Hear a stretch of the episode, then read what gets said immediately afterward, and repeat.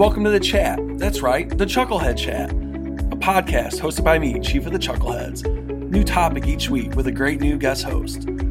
Sit back, enjoy the show, be entertained, be educated, laugh, cry, hate it, love it, or fall asleep to it. It's okay because it serves a purpose. Welcome to the show.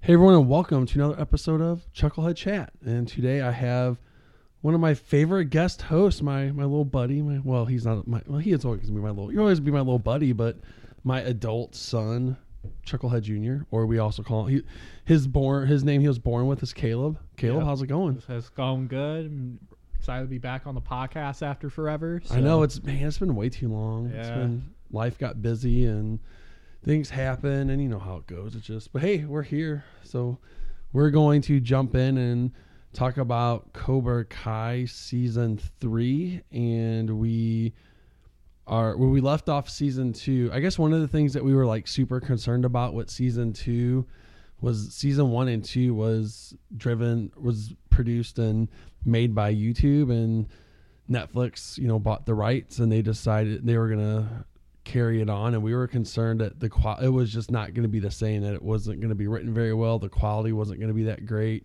And we were kind of concerned as we were we were jumping into it and seeing what was going to happen. So how do you think Netflix has done a good job with season three? I think like with season three, I don't think there's much of a difference, honestly. It seems like I I haven't like checked, but it seems like the writing and like the camera work, it seems like everything's the same as like the first two seasons. So honestly, that was a uh, pretty nice surprise for me.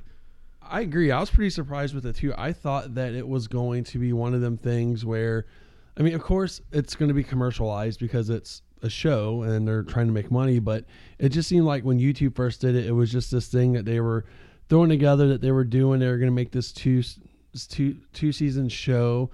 And when Netflix picked it up, they did a pretty good job of taking care of business and creating a pretty good franchise so far. And w- season three kind of shows a lot of different things. Season two, we left off where Miguel gets kicked off the balcony at school by Robbie, and he's like flailing like, ah, and it's like, seems like he's really jumping off a cliff, but it's really like ten feet. So I mean, that's ten, that's like ten to fifteen feet.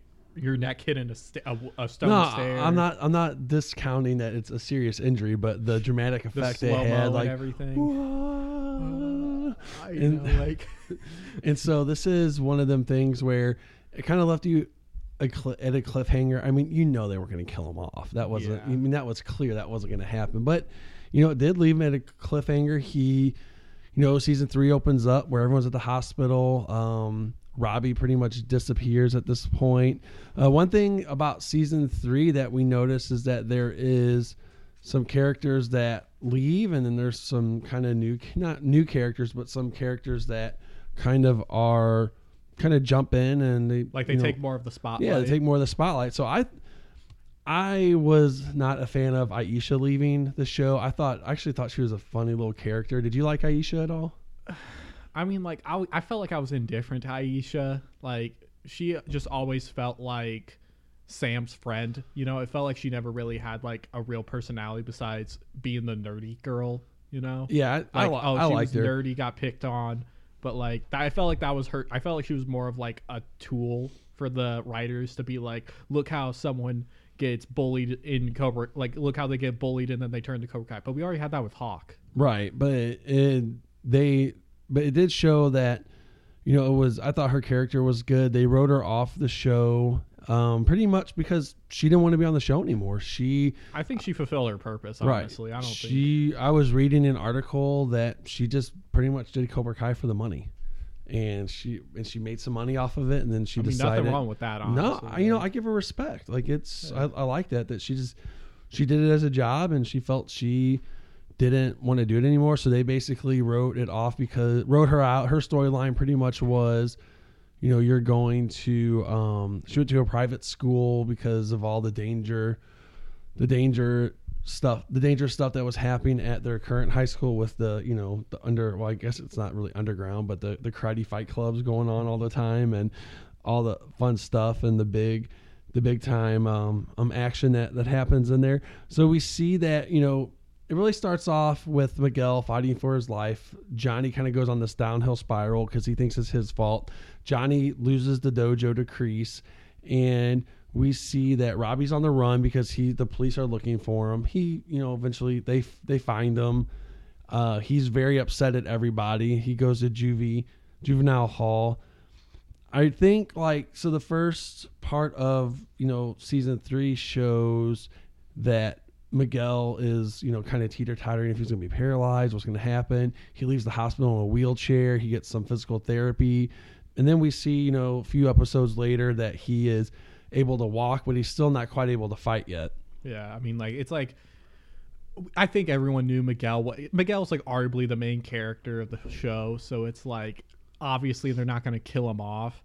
Like, it could have been like, oh, he might be like paralyzed and might have to take a supporting role. But even then, like, that was a stretch in my eyes. I don't think I didn't think they were going to do that. In fact, I, I remember before season three even premiered, I pretty much predicted that whole arc. You did. And you did a like, good job.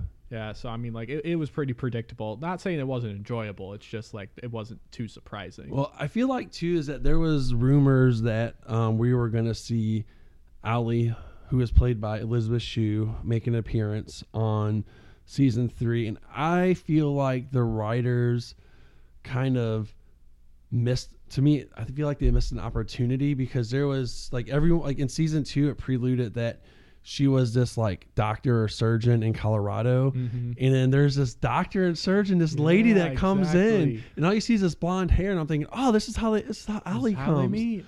And I think that would have made it so much better if like you, tur- she turns around and that would have made more sense. Like, she does come. It, it was in like the end of season three is when she comes back, but it's like just for like a Christmas party. Pretty yeah, much. It's like, just like the very last couple episodes, last two episodes. Which I mean, like, to be honest with you, I even in like the original Karate Kid franchise, I didn't think Ali was a very compelling character. I thought she was pretty annoying. Yeah, she wasn't the greatest of characters, but I still feel like they missed a little bit of the mark whenever they really could have, they really could have done. Done, kind of just written her into where maybe she would have come in and, and saved the day. Maybe she would have done the surgery that would have. Do you feel like that would have been a, a stupid part been, of the? I don't think it really would have changed too much. I just think it would. We just would have had Ali for longer, which I don't think is something. At least some I wasn't really like wanting to see. You know, you could you could care less if. I mean, Ali she was would just have been like in her whole episodes. Point. She was only in Karate Kid one, and her whole point was just. uh being the girl Johnny and Danny would fight over, like that. But that's what started it all. That's though. What started I mean, it. But is, like, she's an important role, I think. I don't know. You could replace that with like a, the last taco at a brunch or something. Like last taco at a I don't brunch. Know. Like that. That's on. Honestly, she's just like a, a. She's just a plot device, really. She's just basic chick that basic pretty chick that the boys fight over. And wow. Then they kind of forget about her for the rest of Karate Kid until the very end where she comes in as Mister Miyagi's interpreter. Yeah. You know? Well, she, you know, I feel like that could have been a storyline that they could have maybe addressed a little differently. But it's okay. She comes, like you said, she comes in later on at the end of the season. And we're, we'll talk about that maybe down down the road a little bit. But we see as this, um, as season three kind of starts opening, we see that the fight at... the high school causes all this controversy, and people like are kind of against karate right now. And it's like this big, like, especially Amanda. Oh, I mean, yeah, she's your fa- your guys' favorite I, character, but she, but the biggest thing that we see in season three is that the business starts declining mm-hmm. with, um, La Russa Automotive. So yeah. that's we, one we of the saw, biggest. We saw that like in season two where like Danny was focusing way too much and like he lost Anoush. Like, so I mean, like that he was our Anoush was already a big part of the business, anyways. So, yeah. So Anoush Anoush went Anoush Anoush went over to um the rival the rival person. Well, I can't. I should have written his name down. I can't remember what was the. Can you remember what the rival's name it is? Doesn't matter. Doesn't well, matter. Okay. No. He's only he's only you know, he's only well, there for like season two and three. We'll like, call him. Uh, Nine, Nigel Autumn. I don't know. I'm just throwing stuff at the I'll wall at make, this point. Make, I, I mean, you know what? Maybe I'll just look it up real quick. No, it doesn't matter. Anyway, doesn't so matter. so Anoush goes to work for him, and we see that like his sales start going up. Then we see where the La Russa Automotive Group, their sales start going down, and then the rival automaker comes in and tries to buy La Russa Automotive, and then we see that. Anoush, you know, has a thing where he kind of feels sorry for his friends at La Russa Automotive, tells them what the tells them what the what's really happening, and that is he needs to sell because he's getting ready to lose the rights to sell those cars in the United States, mm-hmm. because the the car manufacturer in Japan's going to take away his distributorship rights. And so then essentially getting something is better than getting nothing. So Anoush is like, look, you know, if you, this is what's going to happen, then, you know, Daniel and those guys all decide to, um, keep fighting, keep fighting. They you do. know, they give, they actually they don't give up. They actually give him the middle finger in the contract, yeah. which was actually pretty funny. And then, so Daniel decides to go to Japan to talk to the people at the, the automotive group. They pretty much shut him down and said, we don't want to do business with you anymore. We're sorry. Decisions made. But before we get back, we see that Louis actually returns after Louis does return. His major blunders. I think I think like the whole thing with season, I think like even though that's a small part, I think him coming back so early on, and he's actually crucial to finding Robbie. He's very crucial. Because Robbie stole one of the La Russa cars. Like he stole like a, what, ninety-three Dodge. Yeah, he stole a minivan. Yeah, he stole like a old minivan that wasn't like, so you could like go undercover basically. Like it's not very like flashy. Yeah, because the bulk of his cars are all, the bulk of the cars they sell is all like luxury automotive vehicles. Exactly, so if he so. steals a pretty fancy car, I mean, it's going to be it's pretty gonna be noticeable. Obvi- it's going to be obvious. Like but when you take the soccer, when you take the soccer mom van, it's really not that yeah, big so of a deal. Anyways, but I think like that kind of sets up all of season three. I think that's like a small glimpse into what season three is about. I think it's kind of like this idea of like forgiveness, I guess you could say it. Cause like end of season, like throughout season one, it's just kind of like a return to the idea, like how, how like these eighties mentalities returning to the modern world is is kind of like that idea. And I think like season two is like how this can actually like kind of corrupt and help people like when taken in these kind of doses, you know? So I think after like all this like bubbling up, it the pot's like boiling over. So now it's like season three's kind of cleanup is how I see it at least. So I think like Louis being back kind of represents that part. So anyways, yeah, they go, they go back to uh, like, it, so they try to fight for the, um, I think it was Louis who gave him the idea to fight. Cause Anoush told Louis, right? Right. Yeah. So Louis the one who like really, who passed along Anoush's message. And I, and I believe it was either him or Amanda that told Daniel to fight on. Right. I can't remember off the top of my head, but either way, you know, we're seeing all this support, you know, it's kind of, it's pretty wholesome. Even if Amanda's there. Oh, oh, come on. Amanda's not that bad. Oh, she's so bad. Man, I would get a divorce so quick if she was Caleb, my wife. Come on, man. man. Like, she's just so annoying. She's always got to be in control. Like, literally, like, in the first episode when Sam has, like, all these cuts on her, she could have easily gotten way more injured or died or disabled or whatever. Like, she... Amanda's like, no more karate. Even though if Sam didn't know karate, she could have got even more hurt. That's right. Like so now that you now that you've mentioned that, that's part of a big part of season three where she starts off kind of starting to train on her own. Then she gets uh-huh. scared and yeah, she decides she's fighting not, fear. She's trying to fight fear. She doesn't want to do karate. She decides she doesn't want to do karate anymore. Wait, did, did you? I, I think I just realized this. Is the first three like is Sam's character arc in the first three seasons representative of Daniel in the first three movies? Yes, it I, is. I just, I just thought of that. Like, cause like first she's learning it, you know, she's learning to fight against the bullies, even though even and she's like one of the bullies. So it's like, that's a bit of like a inverse on the head. But even then, well, I don't know. She was like, like a not, real bully. She, she's she was like just with bully them. By association. Yeah. But I mean like still, she's not, she's starting to do something against it either way. And then like season two, we kind of see that continuation, but you kind of see it's raising the stakes, you know, different scenarios, you know, she has to fight against friends and stuff. And then season three, she's dealing with fear. Just like, how, man, I, I didn't realize yeah. that till right now. Wow. This is, this is why I need Did to. Did you realize that? Or? No, well, no, until okay. you just said it. And I was like, yeah, you're right. Yeah. This is why we need to, man, I need to start just like videotaping this and putting this stuff on YouTube just so we can see expressions and face and see the blunders we have when we try to first start recording and uh-huh. all that fun stuff.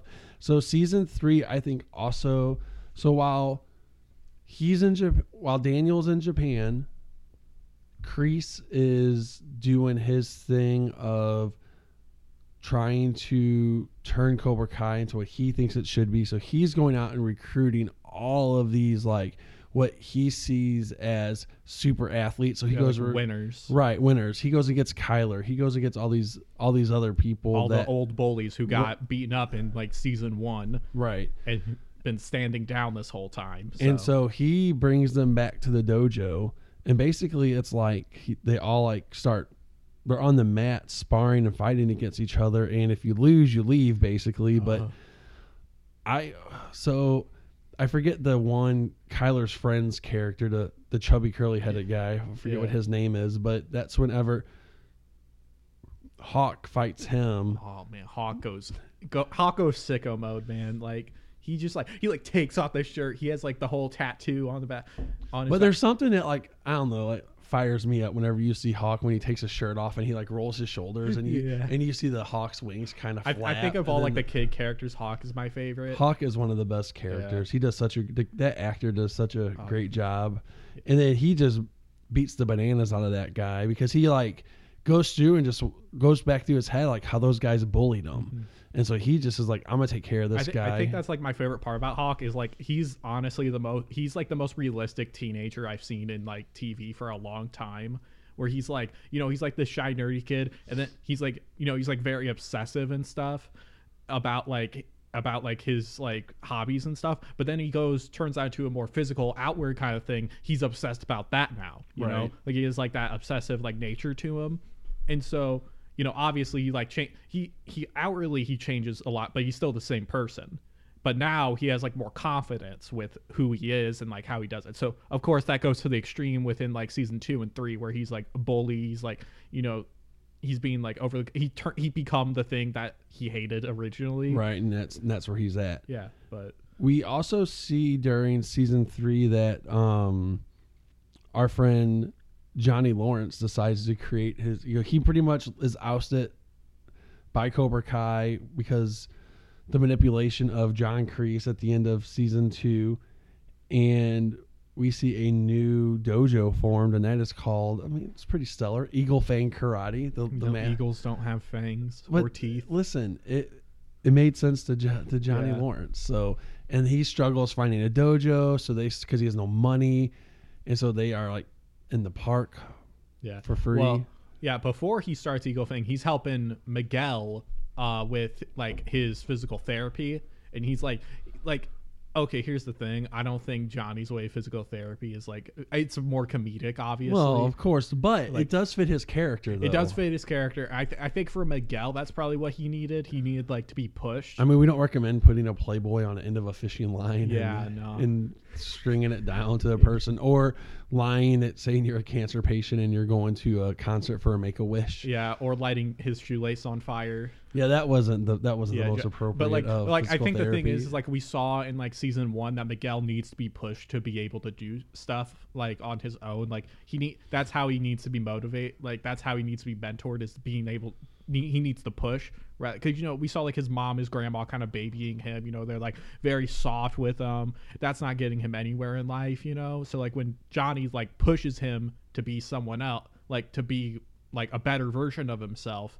You know, like he's throwing him like sink or swim kind of mentality. Right. That works. So, I mean, like for Miguel, a fictional character in a show who that works with. I personally think Johnny Lawrence would be a great life coach. He's like one like, of those, like he will try to pull the best that he can out of you. He, yeah, he will. But, you know, it's not like, it's more of a do as he says, not a do what he does kind of guy. But a- anyways. So while Daniel is over in La, in La Russa and over in Japan taking care of business, he has pretty much been defeated at this point, and he decides to go visit the little village of Okinawa where he went. Well, he with, doesn't village. He does.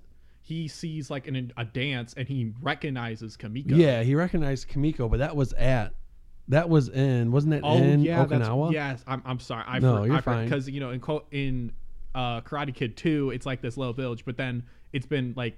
commercialized yeah, like there's like a subway like, there and it's stuff basically whole, like, the whole mall. Town's just a big old mall pretty much. And so he sees, you know, Kumiko, which is this is when characters from Karate Kid two, which you think is the best I, one of the franchise. I think it's the best one. I'm not dogging on. I like the other. Why is the it the two. Well, explain to our five listeners why it's Why it's uh, number well okay here's why it's the number thing. one in your heart. In in Karate Kid one, Johnny is not really like a great antagonist in my opinion. He's just typical like any any eighties teen movie. It's the same character, just like popular bully kid is who he is. I think Kreese is the real bad guy of that movie, and all we know is that he fought in Vietnam and that was it. So it's like we have to do a lot of work on our own.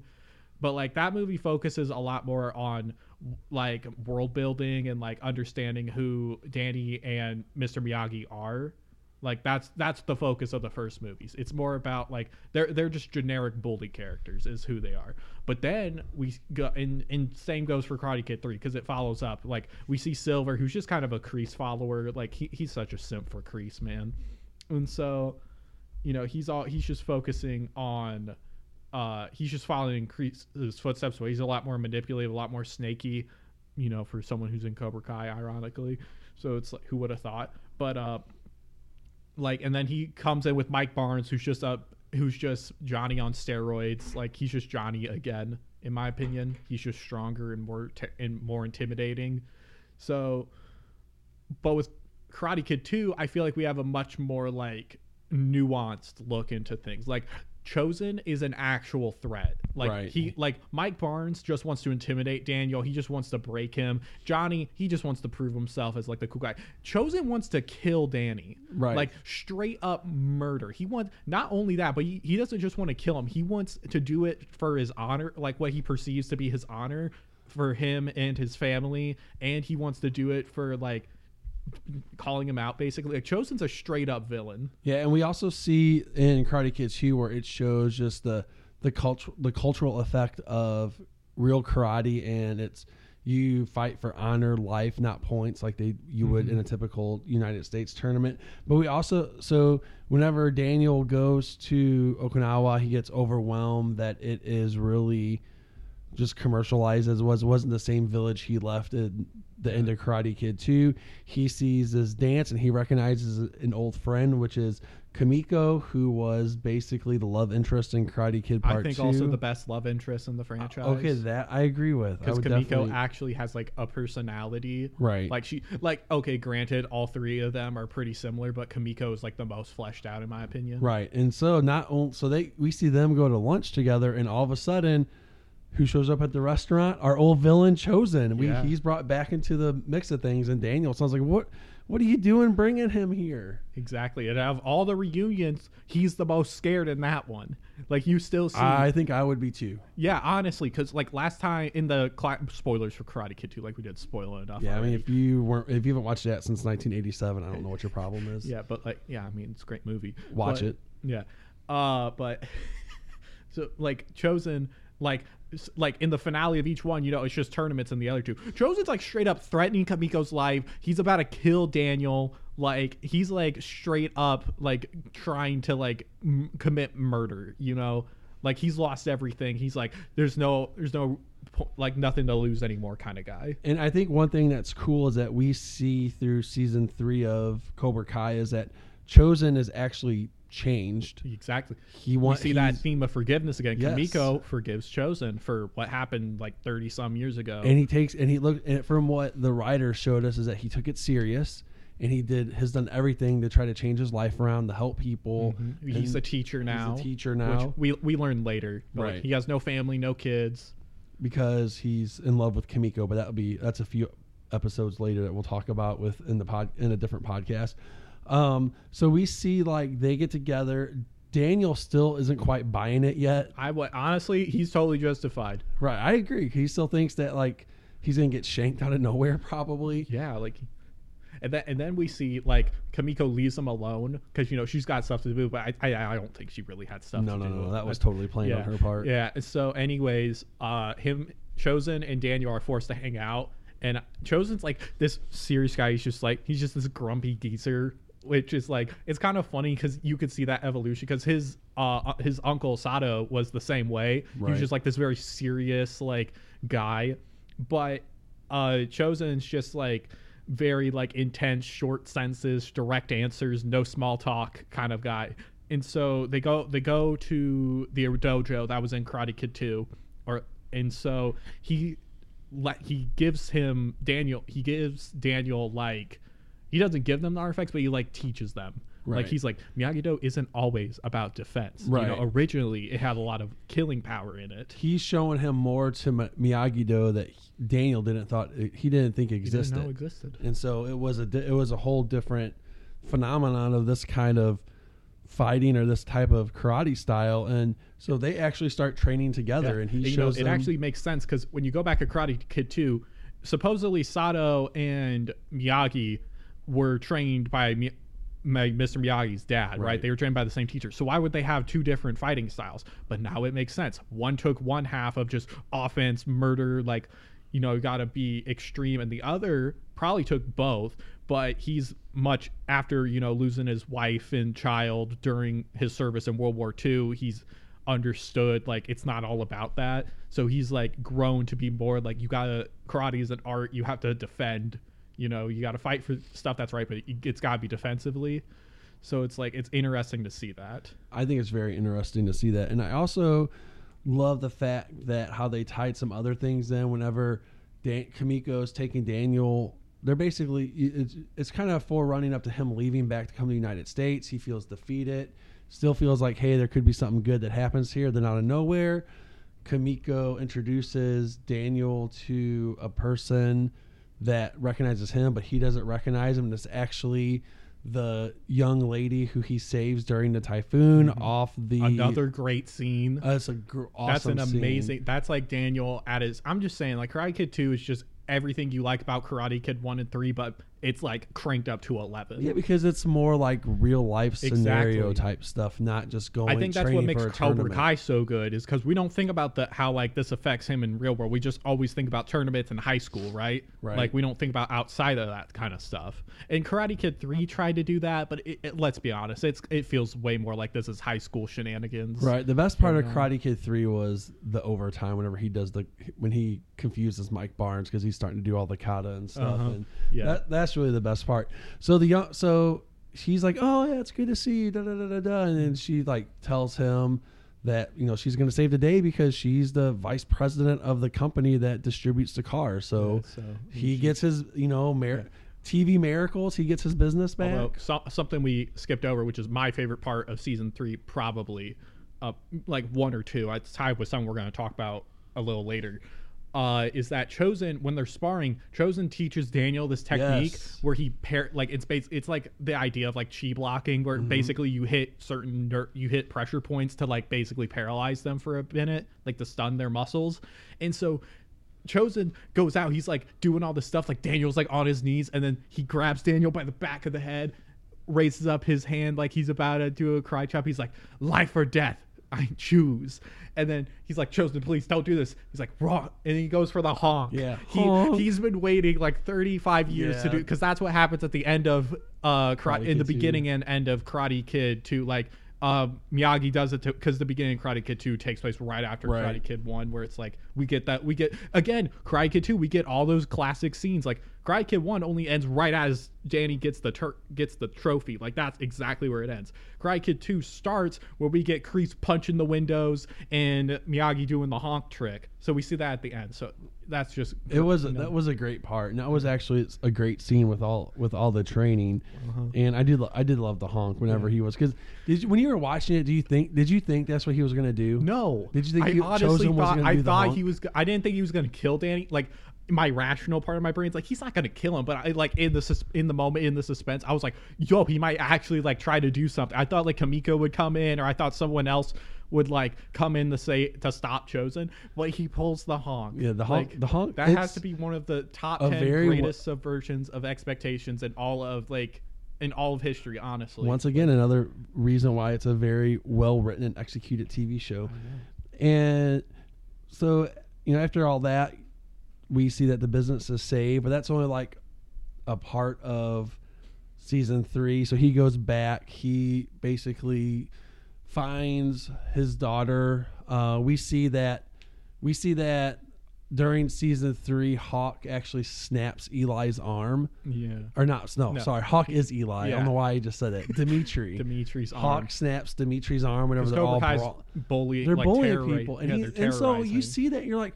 What do you do? That's your friend. That's your, ho- your that's your binary brother. I like know, how like why would you do that to your homie? And part of me wonders, like, in that moment, did he really want to do that? Did he want to snap his arm, or did he just do I that to save face like, with his people? We get the seeds of, like, Hawk realizing who he's become. Like, he, right. Because, you know, in, like, the finale of season two, he's like, Demetri. He's like, his Hawk is like a shark yeah. fin, like, throughout, which, I mean, it's great, honestly. Don't, don't, don't. Yeah. It's, it's amazing. But, like, you know, we see, he's, like, very cartoonishly, be- like, bullying and mean, so but we start to see like how this is affecting him. So we see that Sam's fear is even more instilled during that scene when they're at the abandoned laser tag it's place. It's not abandoned; it's just empty. Well, empty moment. Or whatever. So there, and so we see then. This is while Daniel's still in Japan, and Amanda has enough. She goes down to approach Kreese. She smacks him, says, "Hey, quit messing with my kids." Goes back, and then whenever Daniel, the funny part when Daniel comes back is that they.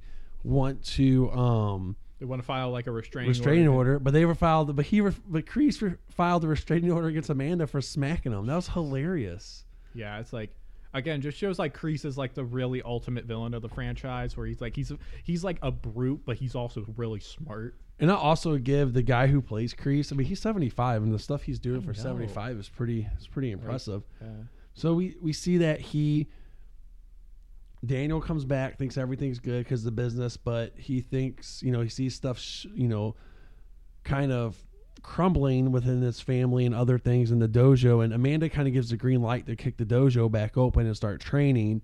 And then Sam doesn't want to do it because she's fearful. So Daniel takes her fishing. Then Daniel takes her back to the, where the, the All Valley, or the gym that they have the All Valley tournament at. And he's like, this is where I faced fear against Mike Barnes, when he's referencing, you know, Karate Kid Part Three.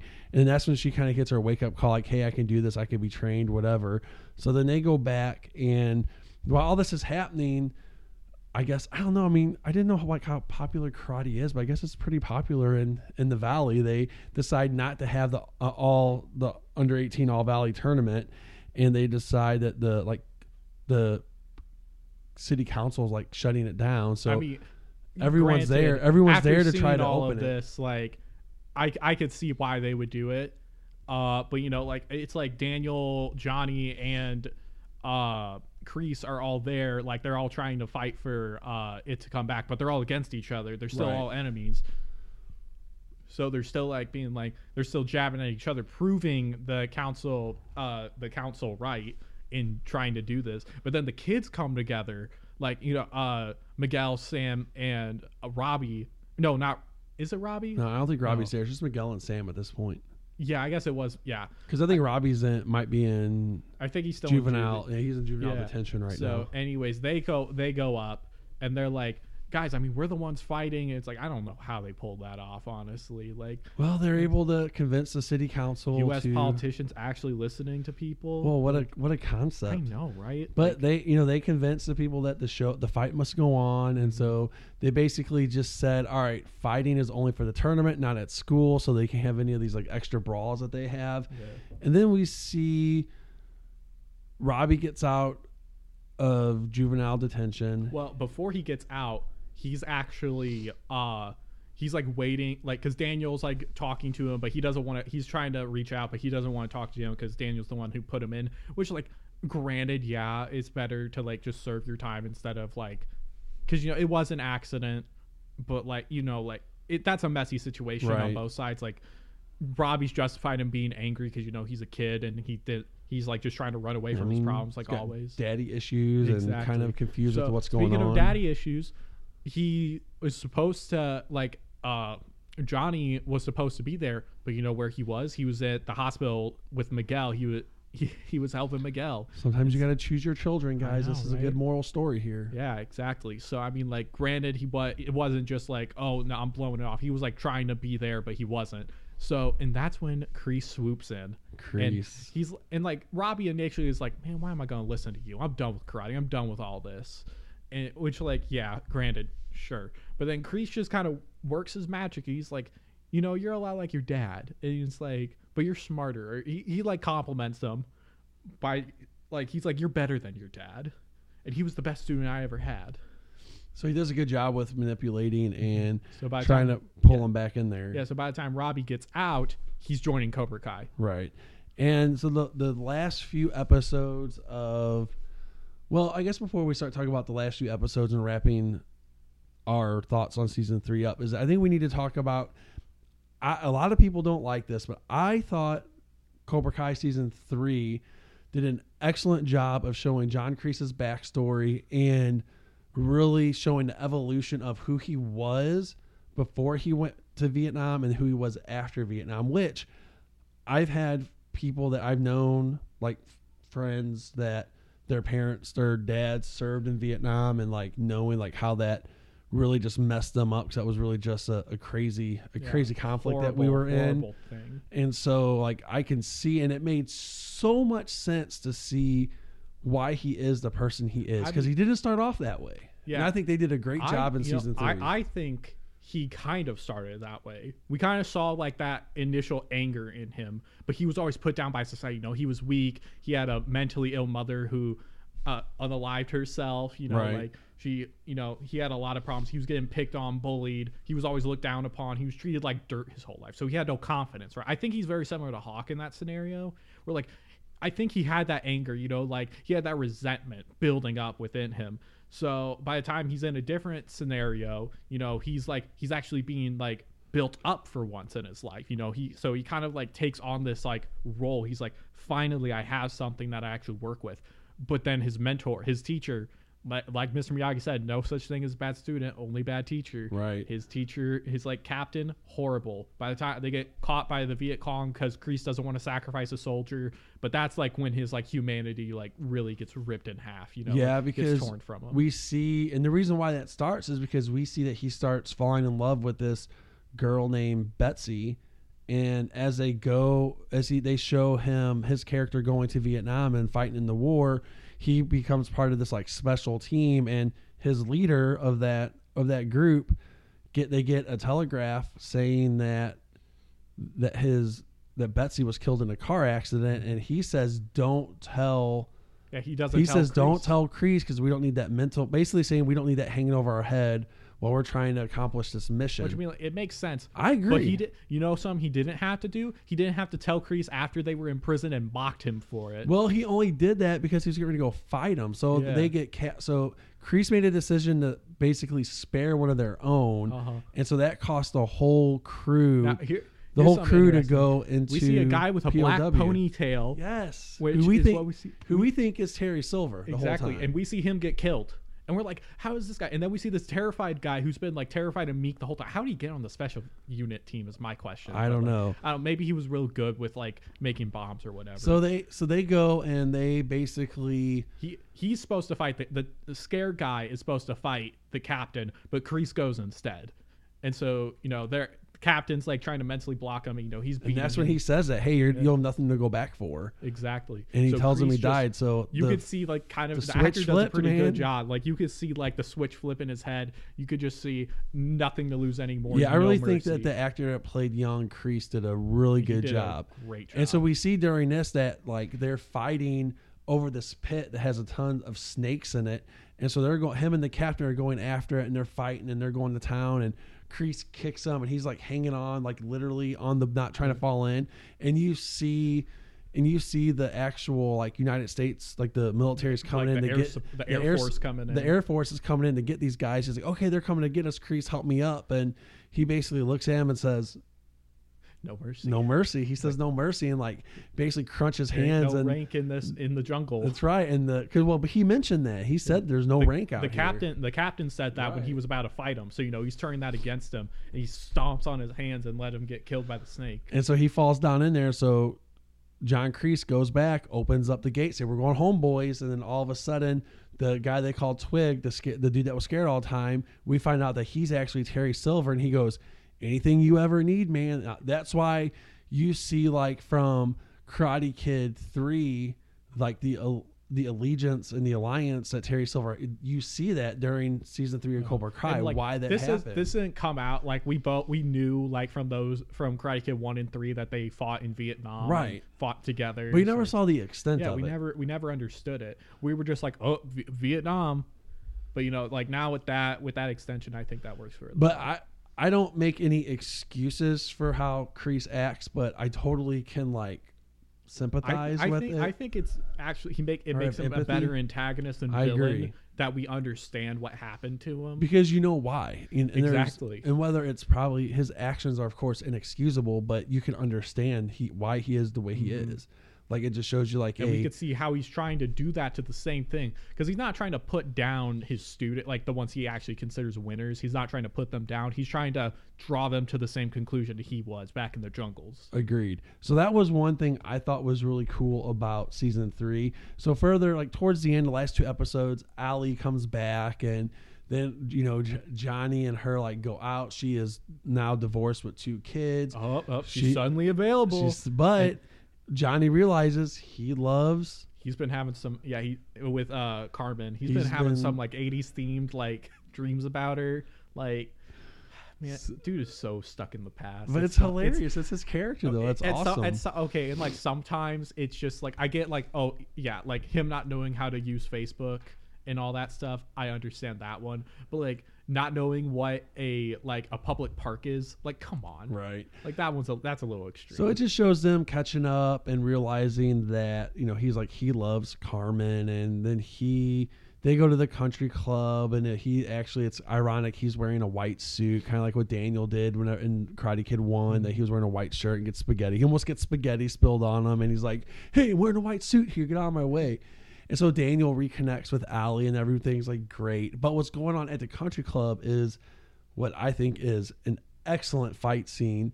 They, Cobra Kai and Eagle Fang decide that they want, they need to merge Mer- together. Miyagi-Do and yeah, Eagle yeah, Fang. Yeah. Not Cobra Kai, yeah, sorry. Yeah, need to merge. Because they're all kind of like still friends. You yeah, know? They're still friends. Like, hey, we need to, we need to understand, we need to merge this together. We can, we can fight them to, as long as we're together. And poor Bert, he goes outside to bring in the cat that doesn't exist and he gets chucked through a window and all of a sudden it's on. It's just chaos in the La Russa household. They get, they get attacked out of that. Do you like home. do you think is that the best like fight scene so far? I think like honestly like the school was pretty cool. That but was like, pretty cool. But like the thing is with like a school is that like there's all these different fights going on. But like with like just like like the cinematography and like the like rock version of like Christmas songs happening in the yeah, background. That's like, awesome, man. It was it was so it, it was, was so epic great. Just on all so many. It, it was so like, many like portions. You just like the camera making no cut, just panning over to see like the uh, like the other three fights going on instead of just cutting around a bunch. Like it just looked so great. So really, they start fighting. Long story short, the best part about that is whenever they grab Demetri's arm again and they're like.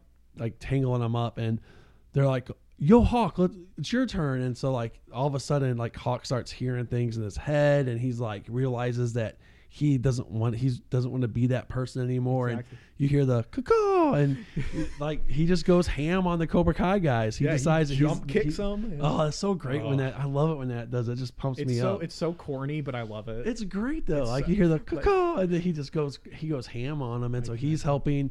He's helping beat up the Cobra Kai kids. And then Tori and Sam start fighting in like the makeshift dojo at on the La Russa, at the La Russa home. And you know, the pool house. They're just going crazy with each other. Then everyone shows up. They leave. The fight's pretty much over. Daniel and Amanda decide to go home. Johnny thinks that he's going to like go profess his love for Carmen. So he gets there. He's at the front door going, Carmen. And she opens the door and he sees Miguel all beat up. Yeah, he's got like the peas on it, like the frozen peas on his head. And so he goes to the dojo and then he walks in and Kreese is like, well, it's about time, thinking he was going to join, which I don't know why Kreese thought he was going to join then, the dojo. Yeah, and then Robbie's there. Robbie's there. So they all start fighting.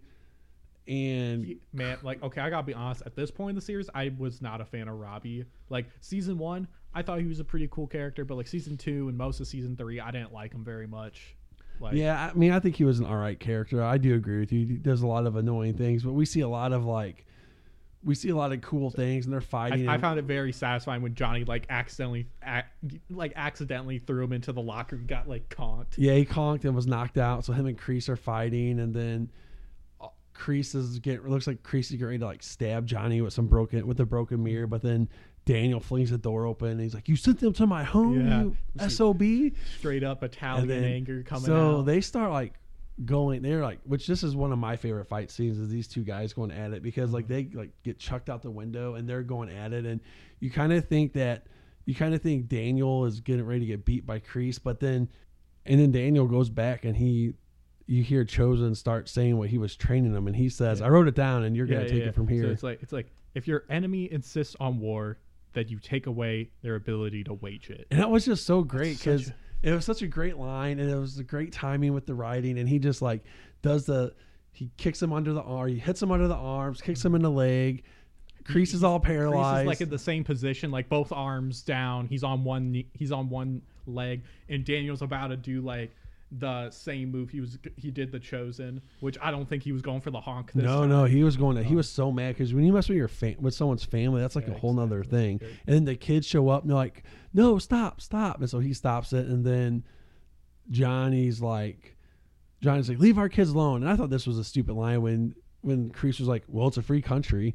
I thought that was kind of dumb. But then they like are going at it, and then Kreese is like, we'll decide this at the tournament. We'll do at this tournament style. Valley, fifty-one. So, so we see what's kind of going into it. So what are your, we're going to wrap up here. What are your thoughts on? Something I thought was interesting about the Chozen quote is that it's very similar to the Quicksilver method. Right. Where like the Quicksilver meth- method is like, if a man can't, sti- can't stand, he can't fight. If he can't breathe, he can't fight. If I don't remember like the if other. He can't see, he can't fight. Yeah, if he can't see, he can't fight. Which is like, it's very similar, but I feel like this is a lot more of a like, a less aggressive way to do it. Like it's like, because those are p- specifically attacking like the eyes, the lungs, and like the knees, like going for like very weak points of the body, when this is just like take away their ability to wage it. That's a much more philosophical right, way. Yeah, like you take you, away the means, you eliminate it. So exactly, you take care, it's taking care of business, which mm-hmm. I I just I don't know why I just thought like I rewatched that scene like probably ten times. I was by, even by myself yeah. I was I'm like, man, this is such a this just like pumps you up, gets the blood flowing. So overall, what are your thoughts on season three? I thought season three was an excellent introduction. I don't think anyone thought it was going to be like the end of the series. I think it, it was a very good way to get on to what the next season is, what's going to happen next. I agree. I thought it was a really good season. It was well written. I was glad that Netflix kind of carried the torch that YouTube provided for us as far as this awesome show. Caleb and I can both agree that this is probably the best continuation or reboot of any T V show. All the other ones, most of them are all garbage. I mean, this most of them is... are just like, hey, let's do that again for money. But they, these guys, I think this crew, Just, I mean, we've seen Karate Kid try to do it twice already, and yeah. they were terrible. But then these guys were like, no, let's actually continue the actual story, the one that everyone cares about, and let's do it in a way that like is artful. You know, they they did it not for, they didn't do it for the one. They did it for, I mean, they could have done it for like, oh yeah, we can make a buck off of this. But it's obvious that wasn't their main intention. Right, their I main agree. motive. Well, everyone, thank you for listening. I'm sure we've missed a lot of stuff that we could have covered, but we can only do do so much. And feel free. I'd love to hear back from you. Uh, hit me up on the Twitter at Chucklehead Chat. You can get me my, you can email me. I've gotten some emails from some listeners, which has been fun. That is chuckleheadchatpod at gmail dot com.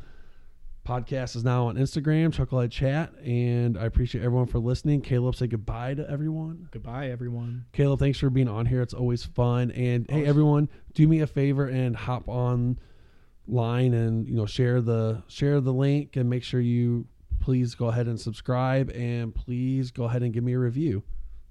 And that's it. That's it. Have a great week.